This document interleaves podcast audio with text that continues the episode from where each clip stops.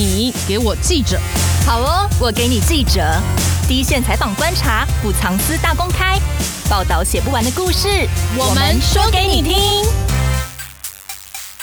大家好，我是欧编。大家好，我是边边。今天节目一开始要先跟大家讲一个好消息，什么呢？就是我们在十一月二十六号到十二月三号，就是 right now 现在办了一个活动。只要在活动页里面留言，留下想要对主持人说的话，欢迎跟欧边还有边边讲话。我们需要大家的鼓励。没错，你只要留下对主持人想要说的话呢，就可以抽展览的门票，还有独享时光曾经介绍过的好书。是什么展览呢？会动的文艺复兴展览，噔噔噔噔，感觉还蛮有趣的。哦、那除此之外呢？十二月三号以前订阅联合报数位版的年方案。输入联合开发的专属优惠折扣码，就可以折价一百元。一百元其实蛮多的，蛮多的啊。对，那详细的活动方式，我们今天的节目介绍里面有连接，讲的会更清楚。那再麻烦大家进去里面看看。嗯，真的欢迎大家踊跃参与。对呀，那接着要进入正题喽。嗯，我们上周啊，请到祥玉跟淑君跟我们聊机姐的问题，其实。感觉动蛮大的耶。对，今天要聊什么呢？就是也有预告过的宜兰高铁。宜兰高铁呢，其实本来是前瞻建设计划说要解决雪隧塞车国五，每次假日都超塞的。真的，不管多早出门，只要一上那个国五，就会立刻想出去玩，就不想了。就是本来是想说，哎，四十分钟到宜兰，然后现在一上国五，然后看到那一排车，心都凉了，想说，嗯，大概可能要一个半小时。对，然后华东的铁路火车票又很难订嘛。所以呢，前瞻建设就说：“那我们来盖北宜直铁吧，解决大家的交通困扰。”可是厉害的是哦，前年林佳龙还在当交通部长的时候，他去视察宜兰，嗯，就突然灵光乍现说：“我们的高铁直接延伸宜兰会比北宜直铁好哦！”竟然就直接规划下去，甚至呢，他就直接搭了北宜直铁的便车，嗯，不用评估可行性，直接我就是要盖就对了。那现在就是大家可以看到，目前炒的这个阶段，到底要选哪一个地方盖都还不知道。这个状况呢，不是就是先射箭再画靶吗？嗯，就是光站址要在哪里啊，就让民进党不同派系大吵一架。对对，那原本其实只有四城、宜兰、县政中心跟罗东就吵不完了。对，本来只有四个站，可是上个月十月就突然凭空又冒出了第五案跟第六案。嗯，就是想说，哎，这些东西是怎么跑出来的？就是梦到吗？之前不讲，然后突然哎，十月冒出两个。对，其实我觉得这个状况就会觉得好像政府决策过程非常的儿戏。对，你不觉得很像是那个地图打开来，我就是设个飞镖，然后射到哪里，感觉哎那边好像风水不错，可以盖站这样子。就是你只要冒出一个地名就好，你好像。不觉得他有在研究什么啊？就是应该要去评估了，就是、那个评估过程好像都被跳过了。嗯，所以我们今天就是想要来深入的探讨这个问题。那今天邀请到的这两位记者呢，他们其实在上个月的时候有去宜兰实际走访了一下，出了一套《宜兰高铁之乱》的深度专题。他们看到的是什么呢？是一个被选票、钞票还有高铁撕裂的宜兰。嗯，为什么会这样说呢？我们欢迎侯立安跟陈希文出场。Hello，大家好，我是立安。Hi，大家好，我是希文。宜兰高铁啊，至少要花费一千五百亿。那因为还不知道站址在哪里，所以有可能会再增加。对，而且大概没有什么机会回本。其实很多人都不太看好。嗯，那现在看起来呢，其实就是财团跟政客咬在嘴里的肥肉嘛。立安跟希文其实上个月有到宜兰高铁的预定站只逛了一下，可不可以先跟我们分享一下，你们为什么会觉得，就是你们在下笔的时候觉得高铁正在撕裂宜兰呢？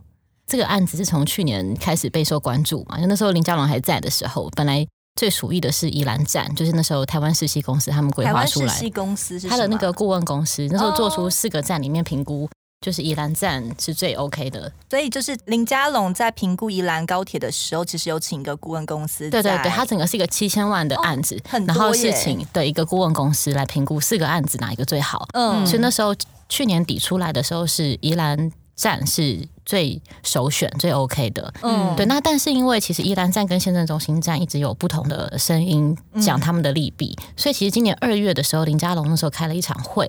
然后那场会里面，当然两边都有利弊嘛，所以他其实没有下结论。嗯，但他的结论就是说，那我们还会再评估这两个案子，那是不是看铁道局从宜兰到县城，就是二三案中间，然后找到一个新的选择。嗯，对，所以那时候其实没有做出最后的决定。后来大家看到新闻，就是在七八月那个时候，结果做出四城站的这个选择的时候，才会让他大家觉得，哎，为什么横空杀出一个四城？我记得那时候我找当时林佳龙的幕僚在聊这件事情的时候。然后我一直在讲四城站，他们还一直一头雾水跟我说：“怎么会有四城站？你应该是在讲宜兰或市政中心吧？”我说：“不是，是四城或宜兰。”然后我们在这边兜了没有县政中心了，这样已经没有县政中心，就是四城跟宜兰。所以他的幕僚那个时候还不知道可能会有四城站这个。有那时候有，但是这四城站在当时其实是被剔除的，就是因为四城站是离台北最近的嘛。对呀。所以你会觉得，那如果这样，你就搭台铁就好啦，你干嘛一定要是拉过去？所以。在去年到今年初在讨论的时候，四城一直不是被讨论的对象。它虽然很大很多地，然后很空，可是如果要在那边，其实就是一个很便宜形式的做法吧。它就是一个最简单的过程。所以那时候林佳龙他们在评估，当然宜兰可能是可能性最大，因为它本身的机能就是很好的，而且人比较什么的嘛。对，然后大家也习惯在那边，所以后来到四城站之后，才会让大家很。沙燕，很对，很有黑人问号，怎么突然冒出来？而且而且四城好像据说是一个就是农业比较发达就是一个特定农业区，然后都是种稻，所以交通就不是很方便啊。对，那当然他们就会说，哎，那我盖了之后，我就会开始有更多连外交通啊，会带动当地啊，然后就会搬出说啊，西部以前也是嘛，以前青浦站，然后乌日站什么也都是在很荒凉的地方，那现在青浦的房价也起来。他们的意思是说，你不要去看这样短期的，你可能要把时间拉长到二十年，二十年以后，可能四城就会变成一个很繁荣的地方，就是去增加当地的这个就是梦想、商业、啊、对未来的就业的机会。后来才会冒出这么多的可能支持四城的打宜兰，支持宜兰的打四城。我们去之前到我们去之后，哇，就是每个人 都是从一开始可能很隐晦的说，哦，那可能是某个派系的人在放什么话。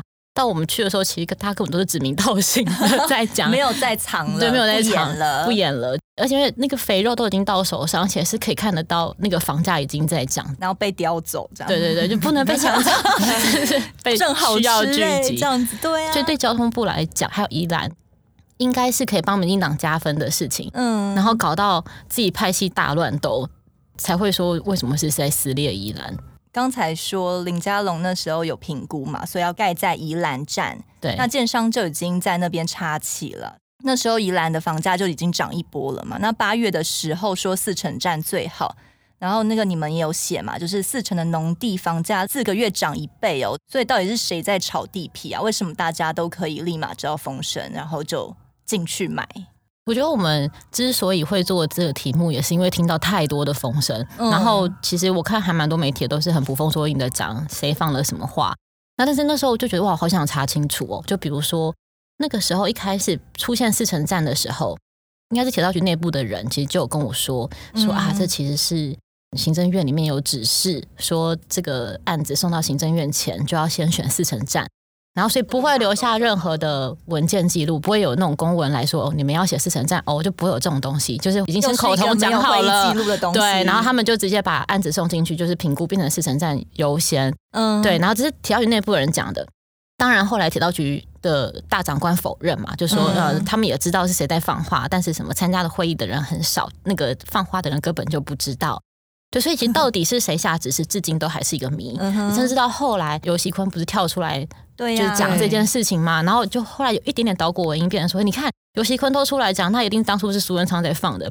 然后我就一直很纠结说，说大家都知道，对，游锡堃跟游锡堃 对，然后我就一直很纳闷说，你说游锡堃出来讲，然后就是苏文昌在放，那到底证据是什么？但都没有。然后他们最后跟我讲的就是。你看尤熙坤，他都当到院长，他一定管道很齐全，然后不会错杀，所以他一定是已经掌握到什么，你不觉得吗？我说我不觉得，居然要叫你判断是不是？对，因为没有证据啊，要怎么判断呢？对，所以我们就想说，那我们就实际走一趟好了。然后所以我就跟希文，我们就去四城跟宜兰两个原本的预定地，特别红的两个站址。对对对，然后去实际上听。那因为刚刚讲嘛，从一开始说行政院下指令这件事情，嗯，都是一个罗生门。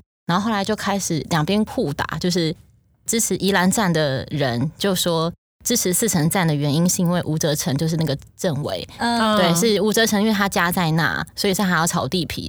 那那也很疑惑，因为哪那么笨啊，就直接在自己家炒地皮，傻了不？大家都知道，而且应该要用人头吧？谁会用自己这样？对，然后而且就是指名道姓，觉得嗯不可能，然后就后来就发现，可能某一些看起来很专业的估价师聊起来，也会指名道姓说是谁，然后才发现，嗯，后来他们可能谁跟谁又是有比较好的关系。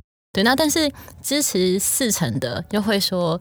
支持宜兰的是因为林佳龙在年初的时候就已经倾向是宜兰，因为他跟陈欧珀同个派系嘛，所以让陈欧珀在宜兰这边放话说是宜兰，然后人家的地都已经买好了，投洗一半，所以现在只能支持到底。对，但是实际上去查了之后就发现，嗯，也不是这样啊，没有地也是被不是这样子。我不知道到底实际上的情形是什么，但至少我觉得我们去现场可以把现场的状况带回来，然后就让大家自己去判断到底。这些东西是真是假？也许他们可能真的私底下有什么，但我们真的不知道。可是你们刚才这样说，林家龙喜欢宜兰，那不知道正院的谁喜欢四城？感觉就是哦，我喜欢谁，所以我就想要选他。可是我没有任何专业评估嘛，四成是怎么冒出来的？没有任何背景吗？这就是后来大家一直在骂的原因，就是为什么你在还没有完整的报告出来前就可以这样子放，而且直接说，我觉得他是。最优势的地方，你都可以直接讲的这么明白。对，而且后来都已经台面化到，你看院长要他很公正的，就是不能倾向哪一边，都出来讲。所以那阵子的那个纷扰跟乱吵，真的是让大家都很傻眼。希望可以先来讲一下我们那天去四城的情形。主要就是因为那个时候高铁就是没有专业评估，我们预期工程的一个状态应该是说，好，我们今天有一个报告，然后有一个四个站的各个的专业评估，然后我们选了一个最专业的。嗯认为在运量上，或者是在便利性上，或者是在可行性上，都是最完整的。然后我们选择了这个选址，但显然这一次就不是这个样子。我我相信这个各个县市其实他们的希望都是一样，其实他们都蛮单纯的，就是我当然希望我附近的地方能够开发，四成人希望他们的农地能够开发，宜兰人也希望哦，我们这边能够变得更繁荣。那县政中心其实那边作为行政中心，也希望能够有更商业的部分能够进驻。所以说，大家各持己见，其实是一个蛮可以预期的状态，就是大家都想要高铁去他那边，都很希望靠高铁翻身。对，所以说，我觉得我们去的时候，我我会发觉到一个分裂，就是说。他们都希望高铁站在他们的那个地方，嗯、可是现在就是还没有确定，然后就互相的感觉盖四个好了，OK，都不要吵这样。但这样子高铁这样子一启动都要刹车，一启动刹车这样，我们就花七千亿好了，都盖都盖。但是欧斌讲的真的是，我们在访问其中一个人的时候，我们聊了好久，两三个小时，他最后的结论就是：哦，你们记者吼，你们回去写。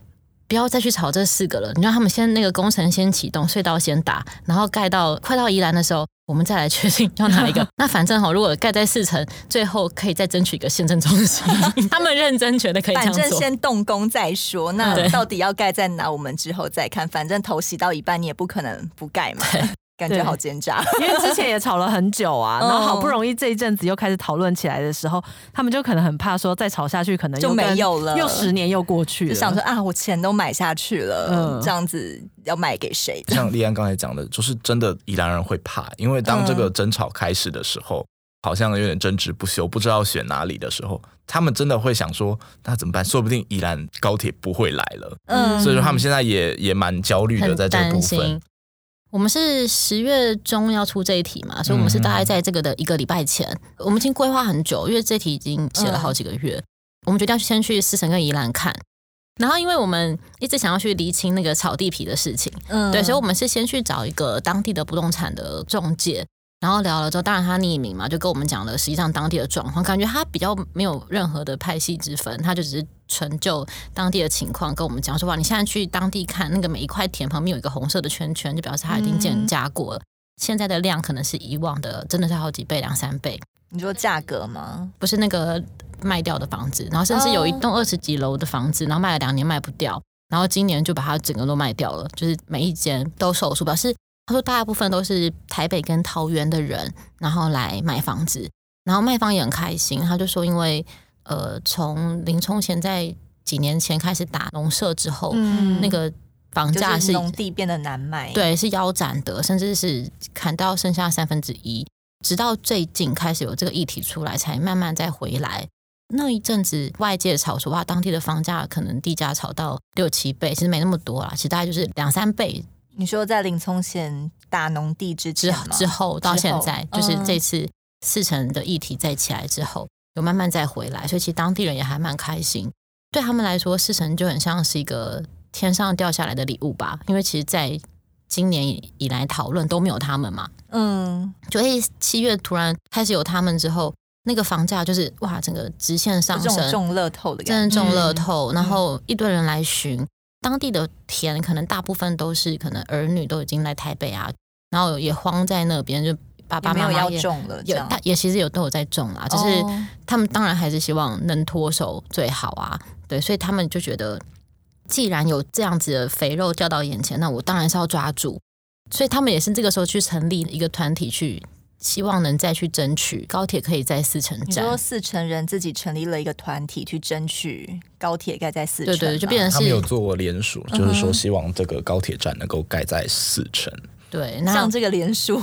好像有点人情压力耶，可是我觉得在地的居民一定会这样做的，啊，因为如果当真的最后选址在其他的，他们就想说，我原本唯一的希望本来是我的，对啊，对就没了。那宜兰怎么办？所以他们也联署了，各地都老是说不签白不签啊，对，对，竟然你联署，谁说我不会？这样当我人少吗？我们就完那个中介之后，又去当地问一个很在地的不动产的业者，嗯，然后据说他真的是已经接到非常，真的看到他都眉开眼笑。就我们在现场，他看到我们之后，还就再去谈了别的案子，然后才 又再回来。对啊，但我们是有点混淆，因为确实我们可能对地方的状况并没有非常了解，非常透彻。嗯，譬如说，我们先去找一位中介。他可能说，另外一位中介，因为传闻可能会盖在四城站，所以说他已经是卖地卖到就是那个中介也赚很饱，对，赚的就是那。但是你实际去问那位中介，他说啊没有啦，没有啦，赚很饱也不会想出来吧？对，就是说你实际情形确实是不知道，但是你可以感受到那个他们真的很想要高铁在四城站那个心啦。因为那个中介就开车带着我们去看那逛那个四城的预定地，预定地，他说哇，你看。这个地好平啊！看这个盖真好，这个盖在这里最盖在这里最棒了。然后就突然 转头来就说：“我跟你说，吴沙有托梦给我，不是我跟你讲，高铁一定会进然宜兰。”那天因为在车上，然后我在那个中介的旁边，然后我们都戴着口罩嘛，然后他就突然说。哦，昨天哦，吴莎跟我讲哈，然后我就愣了一下，我说 吴莎跟你讲，你说的是那个吴莎，是那个吴莎吗？帽子的吴莎吗？不是，因为他有先讲他是吴莎的后代，所以我想说，所以我们就是有可能我们对依然历史没有非常了解，想说吴莎是一个历史人物这样子。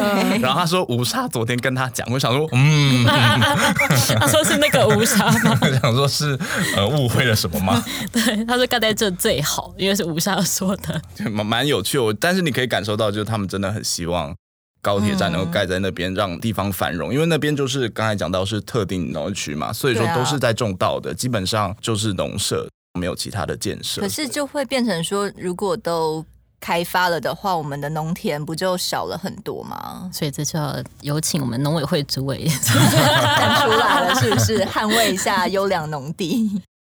这样子听起来，感觉地方的中介其实也没有在避谈这件事情，都很热情的带记者去分享，因为他很希望我们，他们希望我们能够帮他们宣传、啊。对对对，哦，原来是站在宣传的角度。嗯，每一个地方，你都像宜兰的县政中心，他们会希望记者多报道他们的盖哪里的好处，都是三个地方都是。所以你们去了四城，然后到了宜兰，有看到不一样的景象吗？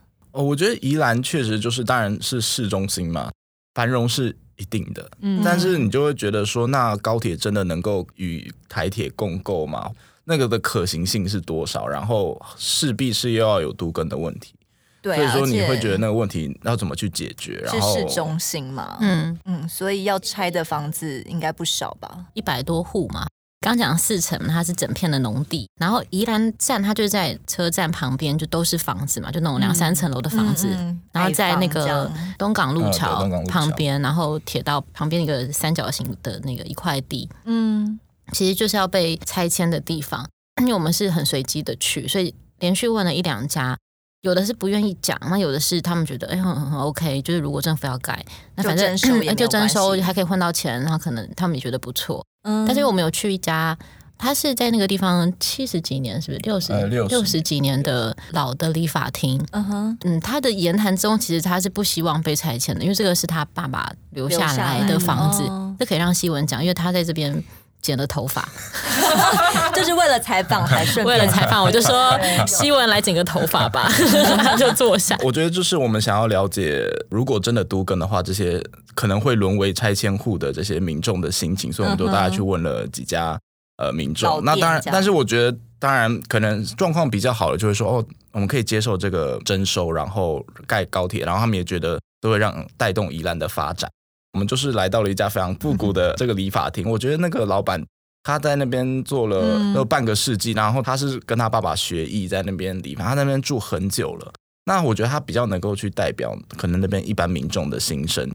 因为他们那个理发厅，他们不是很富裕的人家，所以说就是前面是理发厅，后面就是他们住的地方。嗯，那如果今天被拆迁了，他就觉得说啊，那我那我要去哪里？我要住哪里？对，我要住哪里？然后就算我真的找到地方住了，那这个理发厅带着我家庭的回忆，然后在这边超过半个世纪的回忆，也再也盖不回来了。我想要嘛？可是他又很有趣，他自己心里有一个挣扎，他就觉得说。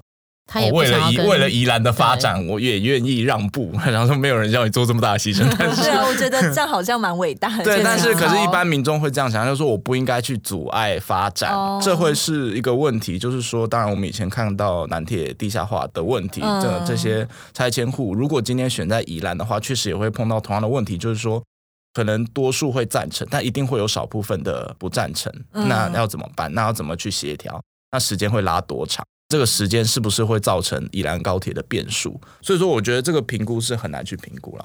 因为我记得那个理发厅的那个师傅，他还有说他们家。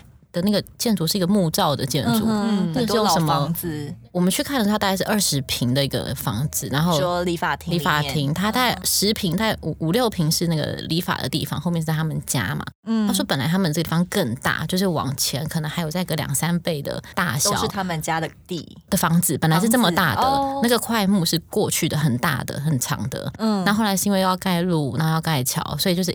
连连续两次被征收掉之后，他们那个 木头就是一直切，一直切，一直就切过来，嗯、变成现在的大小。嗯，所以他就家也越来越小，家也越来越小，理发店也越来越小。可是因为他是从他爸爸手上就是接下这把剪刀，嗯，所以他是技术也是很好，很很很很传统很传统的做法。那因为他年纪也大了，他也七十岁了，七十岁了。嗯，然后因为他儿女也没有要接他的这个手艺，那他就说，如果今天真的是被征收的话，他也不会再从事这个。但这个地方是带着他父亲的回忆，然后他们家族的历史都在这里。他也是有挣扎的，对啊，整个消失应该也是会难过，因为他只剪男生头，所以说当下就 当下就交给他了。师傅的手艺 刚好头发也有点长，感觉怎么样？非常的好，真的很厉害。就是你，你知道有人不是不是按摩，就是你知道有人剪的时候他会扯你的头发，他不会，他就是这样扫过去。可见就是姜是老的辣，而且不是用电动剪，就是用手的剪刀这样咔咔咔咔。对对对对对对。那你们在系列文章里面，其实有一些都写的蛮隐晦的，可是我觉得里面故事性好像蛮多的。比如说，就是一个熟悉宜兰地方的人士指名道姓说，有一个宜兰的大地主啊，他还是民进党的金主，他找上民进党的重要人士，把高铁桥到四城的嘛。另一个是在县政中心有大量土地的董事长，也有把手伸进来说要改制。你们有去求证吗？有有有，因为这个其实是我跟佑正去的那一趟。嗯，因为其实那时候在炒宜兰高铁的时候，可能是因为扯到太多跟土地相关的事情，所以他已经几乎是跳脱交通专业的事情了。嗯，那所以那时候刚好，因为我以前在查一些案子，有认识一些宜兰在地的地方的人士吧。那他们当时看到我在写这个案子，就有跟我讲说。这个其实背后是谁谁谁，我也不知道是谁啊。有跟我讲名字，他们就叫我去查那个人。我说天哪，我凭空怎么去查这个人？我又不是就只能就只能从脸书啊什么的，然后在那边查。后来就碰到另外一个也是地方的人士，我就问他认不认识这个人。他们就也是绘声绘影说：“哎，你怎么查得到他？你这个很关键啊什么的，要帮我牵线。”原本指名道姓讲的就是说，哦，因为他可能是宜兰大地主啊，又是民进党的金主，这边他找上了民党派系里面的谁谁谁，然后说要把他调到四城站。对，但是实际上那天我跟佑正两个人去找他，然后聊了两三个小时。其实他是支持县政中心站的，然后反而不是四城，这个被别人抹黑了。对，因为我一直想说，他是不是想要声东击西？其实他想要四城，但是他故意告诉我在县政中心。然后我们就我跟佑正两个人就是不断的旁敲侧击问完，嗯，他真的是想要在县政中心，真心支持县政中心，还是他在县政中心也偷偷买了？这也是我回来再去询问，就是我本来跟我讲的人，我说不是啊，他是要在县政中心，然后跟我讲的人还说。他在误导你们，他两边都有地。反正现在有四个地方嘛，我们每一个地方都买。但是在聊的过程中，然后他们又说：“我告诉你，其实是谁。”然后又再指名道姓另外一个，也是当地的大金主。嗯，但那个人就更厉害，他是在全台湾都有很多的地、饭店啊什么的。嗯，后来有连续这样查了几个人，就发现。对，大家真的都是在都是传言而已，对对，都是在各种放，可能自己都会有一些沾到一点利益，但是没有像大家想的八点档这么严重，是某一个黑手伸进去什么？我觉得到最后才发现，其实真的就是你前面的程序没有做好，你后面就会衍生出这些会声会影，对，然后甚至很多人是很无辜的，他没有办法帮自己澄清。或许有一些人是真的可能会觉得，哎，他们认识谁可以去建议什么，对，但是。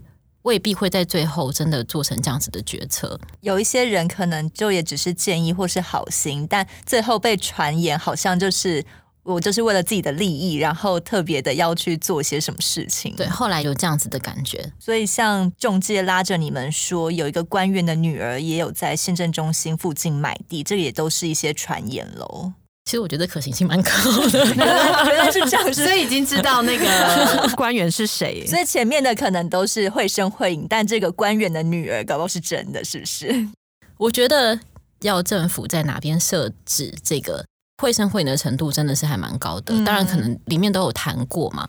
但是你的辖区里面可以买地，为什么不买？对啊，而且我比较早知道消息，当然便宜先买啊。对，所以确实在那个时候很多人在买地啦，只是现在中心的附近好像比较像是他们在讲的熟地，它不像是这么可以迅速炒高价钱的。嗯，对，所以可能就是买个房子在那边而已，这样子。基文有要补充什么？哦，没有，我只是因为这一趟去的时候，顺便问了一下中介说，如果我要在这边 盖农舍的话，要花多少钱？他说要。一千五百万，我就说好，谢谢。没有办法，就往后退了，是不是？为什么这样说三千？哦，是三千万吗？那买不下去了。你想要买农地的地方是在哪里？没有，我只是问四成。对，哦、三千万可能已经是被翻倍了，原本可能只要一千五。你赶快现在三千买下去，明年卖四千五。可是，如果到时候没有在四成的话，根本就卖不到这个价钱，哦。哎、欸，但是价钱应该不会回去。这、哦、是后来我觉得四成还蛮多人还蛮开心，就是它价钱上来之后不太会再。即便不是建在那边，对对对，他也不可能再回去了，不太会再掉。可是这样其实蛮可怕的耶，就是你看一直炒上去，那我之后要接的人怎么办？我可能真的有心要在那边发展，那最后高铁没来，我还是要生活啊。那我在那边生活不就变得很痛苦吗？就好好当个农民啊，不是？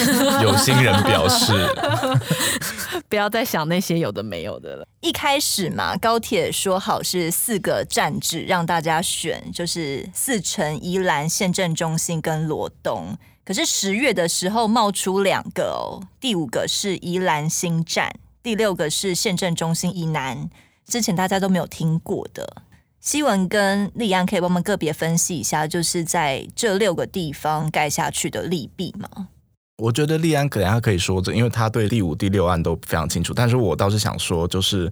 这整个沟通的过程中，好像没有跟县政府有非常密切的对谈，就等于说我在那边要发展，可是我我们的大家长竟然不知道。对对对，可以这么说吧，就是说，因为我们那时候下去的时候，也顺便去了宜兰县政府，就是跟他们聊聊，嗯，然后就发现交通部其实没有跟他们有很密切的沟通。为什么？就是他们可能被有点被告知这样子，嗯，对。那宜兰县政府的立场一直都非常清楚，他们是希望是盖在县政中心。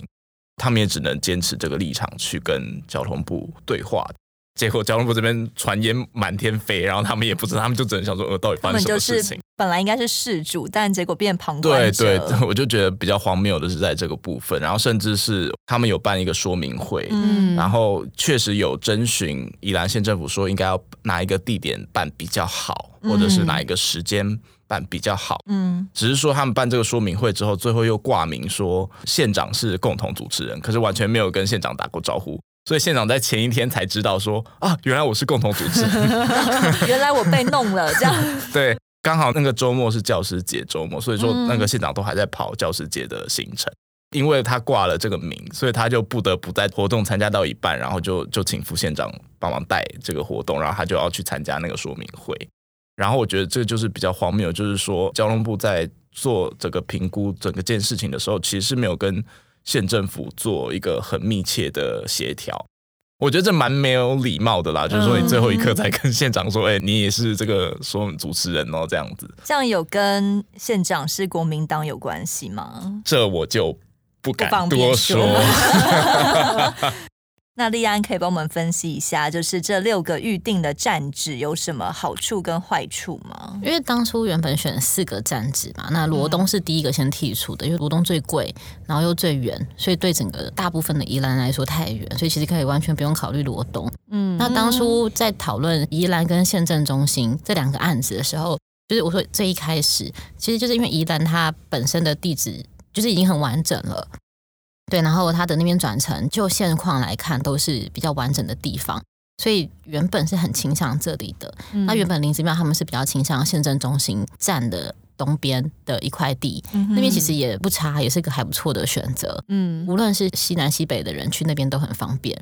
那后来最后会选择四城，如果跳脱我们刚刚讲了那么多什么炒地皮啊、政治的因素，其实对铁道局来讲，四城是最省事的地方。为什么这么说？因为其实现在同步在进行的另外一个案子是宜兰铁路高架化。嗯，宜兰铁路高架化是从四层开始往上盖高架，所以如果高铁的站址要盖在宜兰的话，你会变成那时候王国才讲的，会变成双层的很大的建物，大概有九层楼高，在宜兰就是要又要有火车站，又要有高铁站，然后因为那边的腹地有限，所以它是垂直的往上的，往上盖、欸。对，而且它还不是只有一个站，它还往。延伸延伸出去的，会变成一个很九层楼的庞然大物在那里，嗯，那是会影响景观的。然后对铁道局来说，最大的还有一个是盖在宜兰站的话，拆迁会很困难。嗯，就像我们刚刚讲，可能有一百户在那边，那也许虽然可能大部分是觉得愿意拆迁，可能只有少部分要沟通。但是，就像南铁东移的案子，搞了九年，嗯、然后才把最后一户拆掉，弄得非常难看嘛。嗯、对，也是很坏的示范。所以，其实铁道局不想要再重蹈覆辙一次这样子的大量拆迁。而且，其实铁道局内部是有讲说，无论是过去的华东铁路电气化，或者是当时的南铁东移，当地的警方都是有表达意愿，说他们非常愿意可以协助的。那当然，本来拆迁就是警方要去做啦。只是在他们跟宜兰沟通过程中，有发现宜兰不是这么愿意去协助做这么大的拆迁跟沟通，对，所以他们才觉得哇，那会不会就再重演一次？那他们另外一部分是觉得，如果盖在宜兰的话，它的这个转乘，因为它的人数会大量的增加嘛，嗯，对，那个地方的腹地可能没有办法容纳这么大的，或是马路也没有那么大条，对。那其实有一个，我们其实后来在里面有写的是宜兰车站后面有一个。退服会的预定地，它是要盖宜兰车站后火车站的 BOT，嗯，对，他那个案子，大概明年三月会招标，明年大概八九月就会确定是谁来做。嗯、只是虽然目前就宜兰站原本的规划，它不会拆迁到那个地方，就那个地方跟高铁无关，嗯，对。但是比如说他本来评估那个地方要盖什么样子的 BOT 案，嗯，可能引进什么旅馆啊或什么的进来。因为它现在是同步在进行的嘛，嗯、一旦高铁确定要盖在这边之后，它可能必须要重新评估，或者是说要让呃它的流程要再扩大或再变更，或者是厂商可能也会有异动，嗯，对，那个当然也是某一个会声会影的一块啦，但它可能也是一个关键之一，所以其实宜兰的疑虑确实是是有的，就是太挤了，对，就是太挤，然后它的。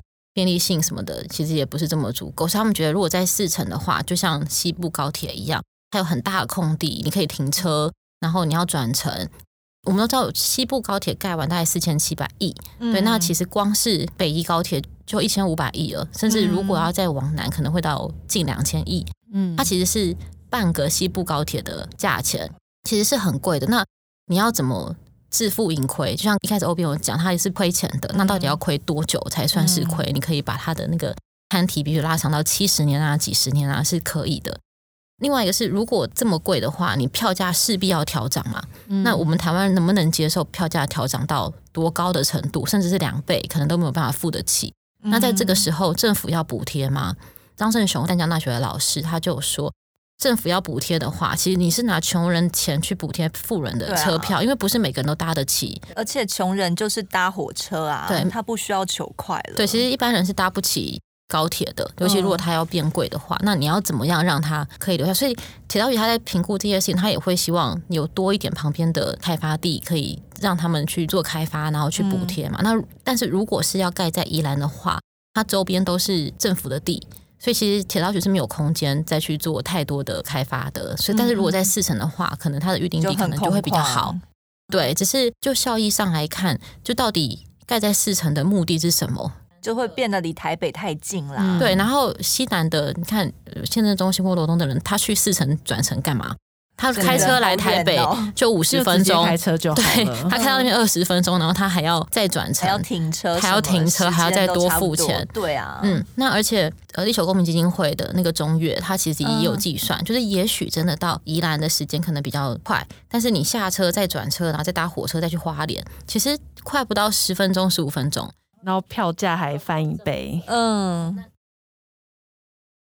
忙了大半场，然后快十分钟，就会觉得还是搭台铁。对，那因为我觉得四个案子，当然我我没有特别去写太多。我觉得，因为很多人我们在写都会问我说，我支持哪个案子嘛？其实我觉得这就是让专业去说话。嗯、对呀、啊，但是我觉得到后来冒出第五、第六案，真的非常荒谬了。就是在顾问公司弄出了这四个站，然后宜兰优先之后，第五个案子那个宜兰新站，其实是因为。当时在整个大纷争在吵之后，蔡总统有在中常会讲嘛，有针对这个案子说，就是叫大家不要再吵，就是还在评估中。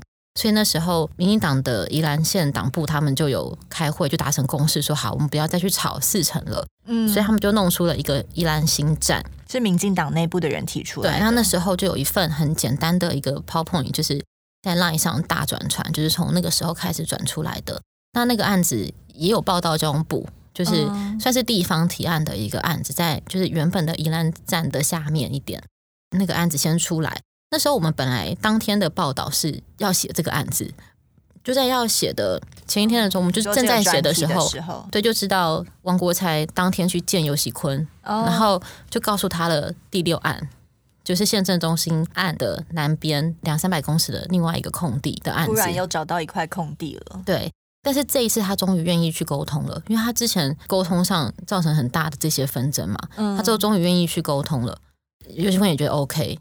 那那时候传出来的就是说，哎，这个是总统要的，但是到底是不是真的是总统要的？总统要的是第六案呢？但到到底这个是真的总统要，还是又是一个新的放话？这就不得而知。嗯、所以我们也都没有写到这个啦。那这样子第五案是谁要的？第五案是地方的人传出来的。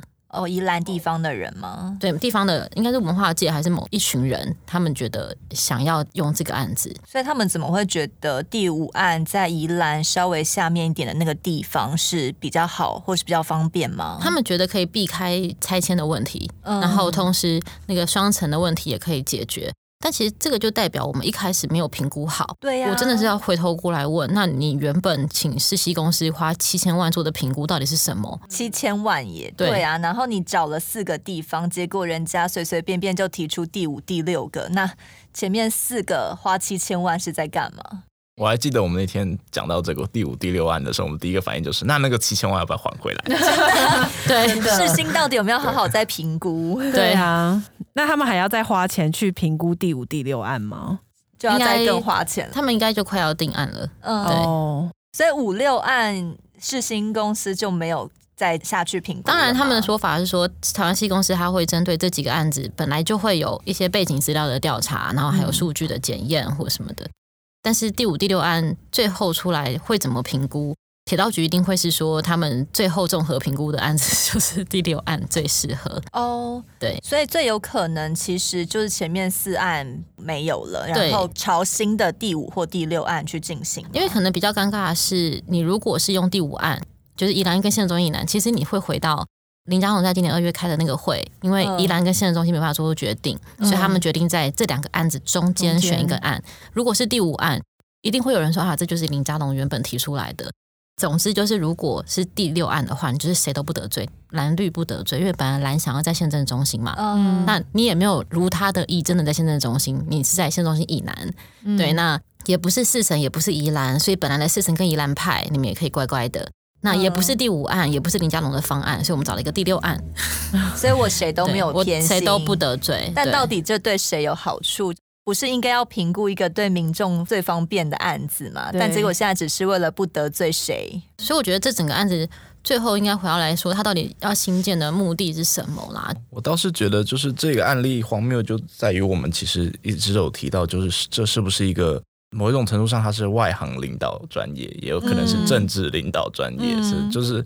当我们在谈到这种交通建设的时候，到底什么时候才是最重要的？但我觉得这个案例至少我们看到是完全失焦的，里面都没有交通专家出来讲话嘛？因为看到的都是政治人物出来呛声啊。有啊，其实交通专家有一直出来讲，就像我刚刚讲的，嗯、就是周英雄认为说，就是它的成本效益是不 OK 的，然后甚至是以前台北市交通局他钟慧玉。他认为整个命题就错了，就到底你要的是什么？你是要解决学税壅塞吗？还是你是要解决宜花东的这个廊道的问题？你如果是要解决学税壅塞的话，其实是解决不了的啊，因为我们从那个报告上来看，它只能移转百分之五的小客车的量。那但是你当你带了高铁之后，你会有更多人想要进来。对，那如果是要解决宜花东瓶颈路段的问题的话，其实那个就是回到。原本八堵到树林的那一段，你要怎么处理？它其实是牵动你们上礼拜的那个题目，就是它是牵动到整个基隆捷运的规划，它是整个铁路网你要怎么去盘点的？但是我觉得铁道局当初在规划的时候，它其实跟所谓我们常来采访的交通学者的意见就是完全分歧的，嗯，但至今没有好好的去讨论这件事情，所以导致于双方现在是完全的在各说各话。其实交通网是要整体一起来看的，而不是现在变成是切断的，就是呃新北，然后再来到宜兰，他们是分开的。可是他们明明就是连接在一起的，彼此是有关系的。对啊，对啊。但就是没有一个很统一专业的数据来讲说怎样子是比较好。其实我和立安在讨论这个题目的时候，都一直在想说，到底宜兰需不需要这个高铁？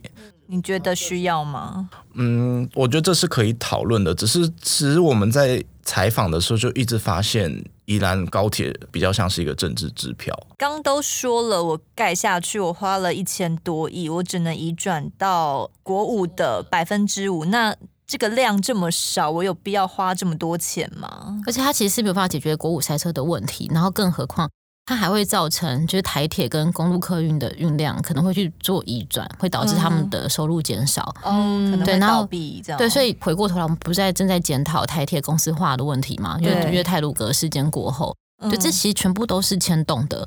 然后最后再牵扯到，你更不用说宜兰当地的转乘。我们现在去宜兰，我们为什么要开车？就是因为我们坐火车，我们坐高铁到在地就是没有脚嘛，就是我们没有办法移动，要么就骑机车。对，那以后搭高铁会比较好吗？那他们就会说搭高铁之后，我们就会好好来做接驳转乘。那为什么现在不做？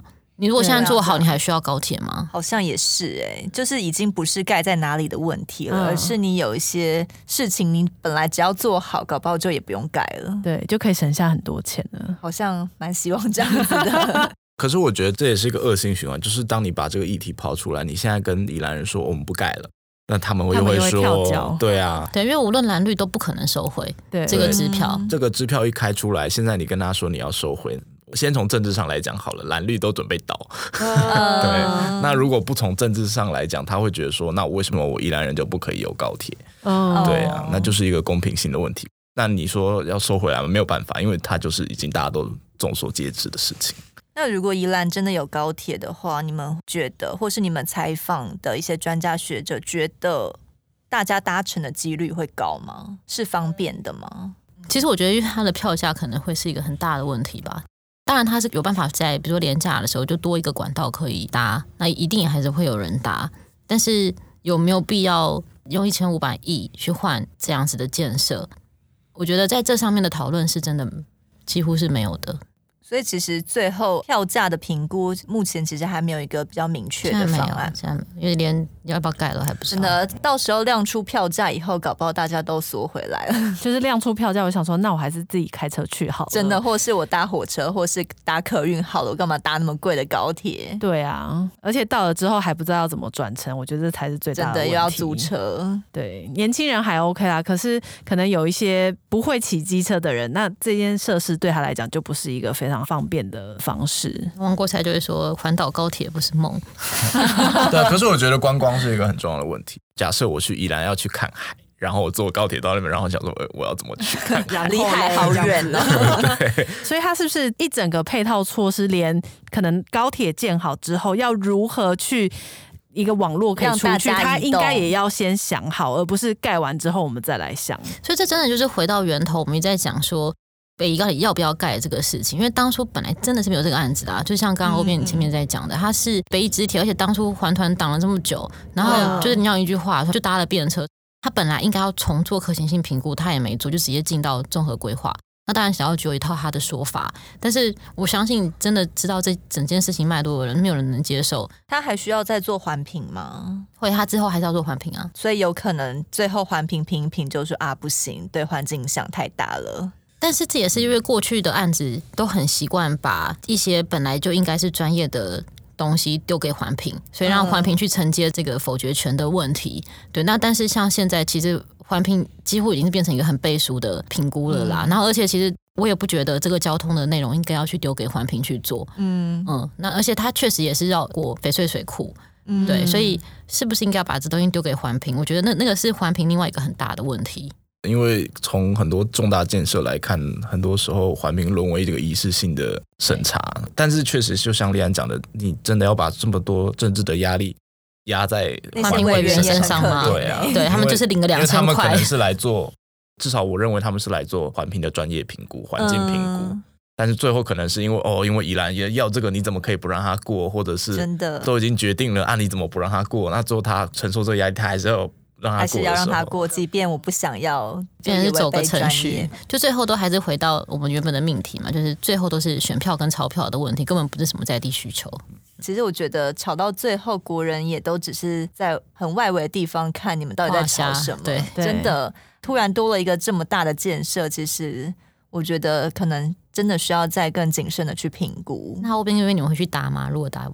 看盖在哪里了 我主要是会看票价哎，哦也是，而且我真的觉得，如果搭到那边，然后没有办法移动，真的会选择别的方式。对，因为我近期如果去的话，我还是会以自己开车为主。或者是就是直接搭普悠玛过去，因为如果要到宜兰的话，然后再转乘，我又会觉得好麻烦哦。就是每一段票你都要抢。对啊，机动性也是很重要的吧。嗯、我去宜兰很多次，但我这是我第一次去宜兰市区跟县政中心。哦，为什么？就是说，因为我们平常如果开车去那边玩，我们不会去，不会进到市区里。对，基本上可能会去看海，可能会去罗东，可能会去，我跟你们不会进到。那如果我的意思是说，如果今天高铁是在这些地方。嗯、那我要离开这边，我因为我不是在这边玩乐啊，哦，我是要去其他地方。还是接驳的问题。对啊，还有就宜兰要什么样子的发展？因为他们过去可能是以观光啊，可能以生态啊、小农啊什么为主。嗯，当大量的那个旅客进来，他可能产业的形态又会做转变。说不定到最后结果也不是宜兰人想要的，嗯、因为宜兰其实就是很清幽、很慢活。嗯，但一旦承接了这些以后，是不是还可以过着原来想要的生活？其实也不一定。对，我觉得蛮欢迎大家可以到我们这一集的下面做留言，或者是可以进去相关报道，可以多去了解，不管是跟我们，或是跟宜兰的民众有什么关系。我觉得就多方去了解，嗯、你才会知道。这件事情到底会影响有多大？那再欢迎大家留言给主持人哦，留言给欧边跟边边，还有立安跟希文 也可以哦，也可以啊，我觉得蛮好的，因为常常在我们数位版会看到两位的新闻。对，今天就谢谢两位，谢谢，谢谢希文，谢谢立安，谢谢，拜拜，拜拜，拜拜。更多精彩的报道，请搜寻 VIP 大 U 点 com 联合报数位版，邀请您订阅支持。